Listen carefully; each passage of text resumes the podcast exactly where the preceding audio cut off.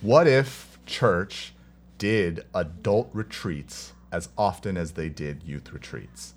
Now, here's the funny thing because for 10 years as a youth pastor, one of the things that I would routinely, um, routinely do is retreats. We would have a retreat every summer, we would have a retreat almost every winter. And whenever I floated the idea of not doing a retreat, I would get back from our elder board and from our council, you know, hey, how important retreats are for kids, right? That how often retreats are where people are saved. Retreats are where people are, their sinful habits are confronted, where retreats are where people recommit themselves to Christ. And I think as a young youth pastor, I wanted to say that why do they need this? And I think we often now downplay their importance. But the funny thing is, when I read the Bible, and especially when I read um, the second half of Exodus and then go into Leviticus, God makes festivals very a very high priority. Um, specifically, uh, Passover, um, and then the Feast of Booths, uh, the Feast of First Harvest. I probably should have brought looked it up. There's seven feasts. Three of them are really big, and God says I want you to keep them every year. And the people don't, right, for the most part in in um, Old Testament history. And yet God keeps bringing them back to it. In fact, one of the things that marks a lot of the moments of renewal um, with Joshua, with David, with Nehemiah, is that people celebrate the festival again. They celebrate Passover or Booths or whatever festival is coming up when they repent. And I have wondered now why God does that, right? He doesn't do that for his sake. God doesn't need festivals.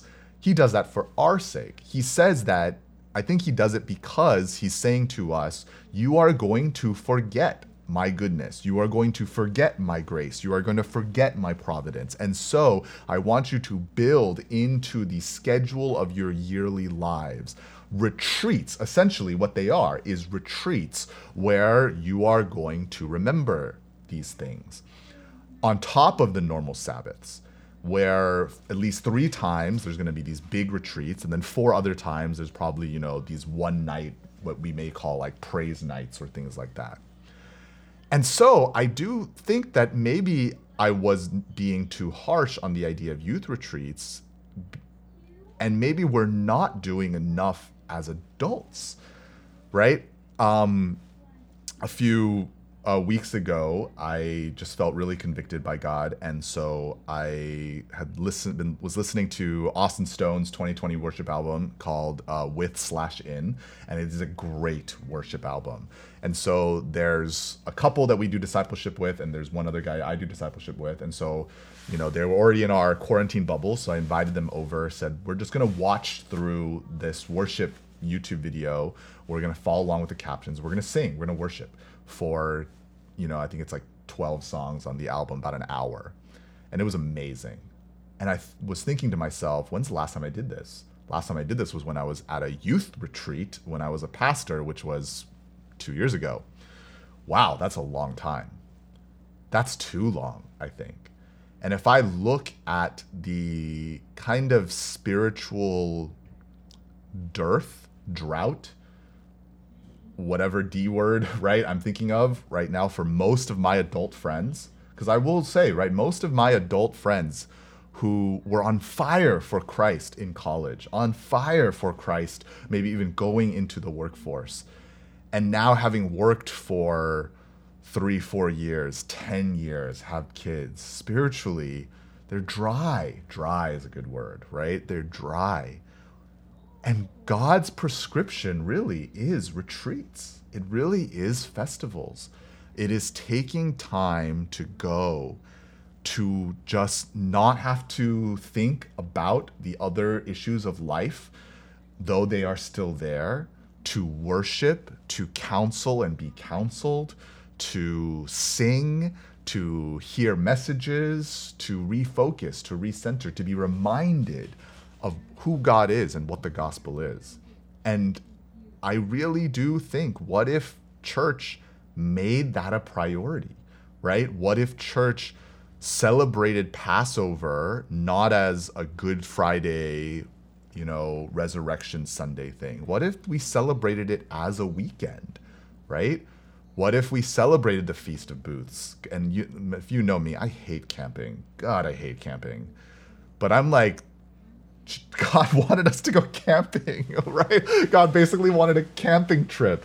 And it's so funny because, you know, in even the life of our Korean ministry, one of the things that that I have so often heard from our KM members is that the family camping trip is so important in their spiritual lives of the year. And I think that as a millennial, as a second generation, I have been taught to downplay the importance of these events. And I gotta admit, I think one of the main reasons is greed, and I'm really beginning to believe that greed is the heart, the like one of the giant. Greed is our Dagon statue, right? Greed is our our Nebuchadnezzar golden idol. Greed is the golden calf of American Christianity um, for Asian Americans as well. Um, I think it's because of greed. I have if I have only so many PTOs, right, paid time off days if I only have so many PTOs, I got 10 PTOs. And the funny thing is, church never, we are reluctant to ask people for their PTOs. You know, tithe your money, I think we've tried to say, and a lot of people try to avoid. But to say to the members of your church, hey, we're going to need you to, we're going to ask you to take five PTO days a year because we're going to do these festivals, these retreats. We're going to do this. And then even building retreats in such a way that adults with families can go with their families, right? Where that can be both an individually blessing experience, a familial blessing experience, a community blessing experience, which is what the festivals were, were supposed to be, right? You they adults didn't go by themselves; they brought their kids with them.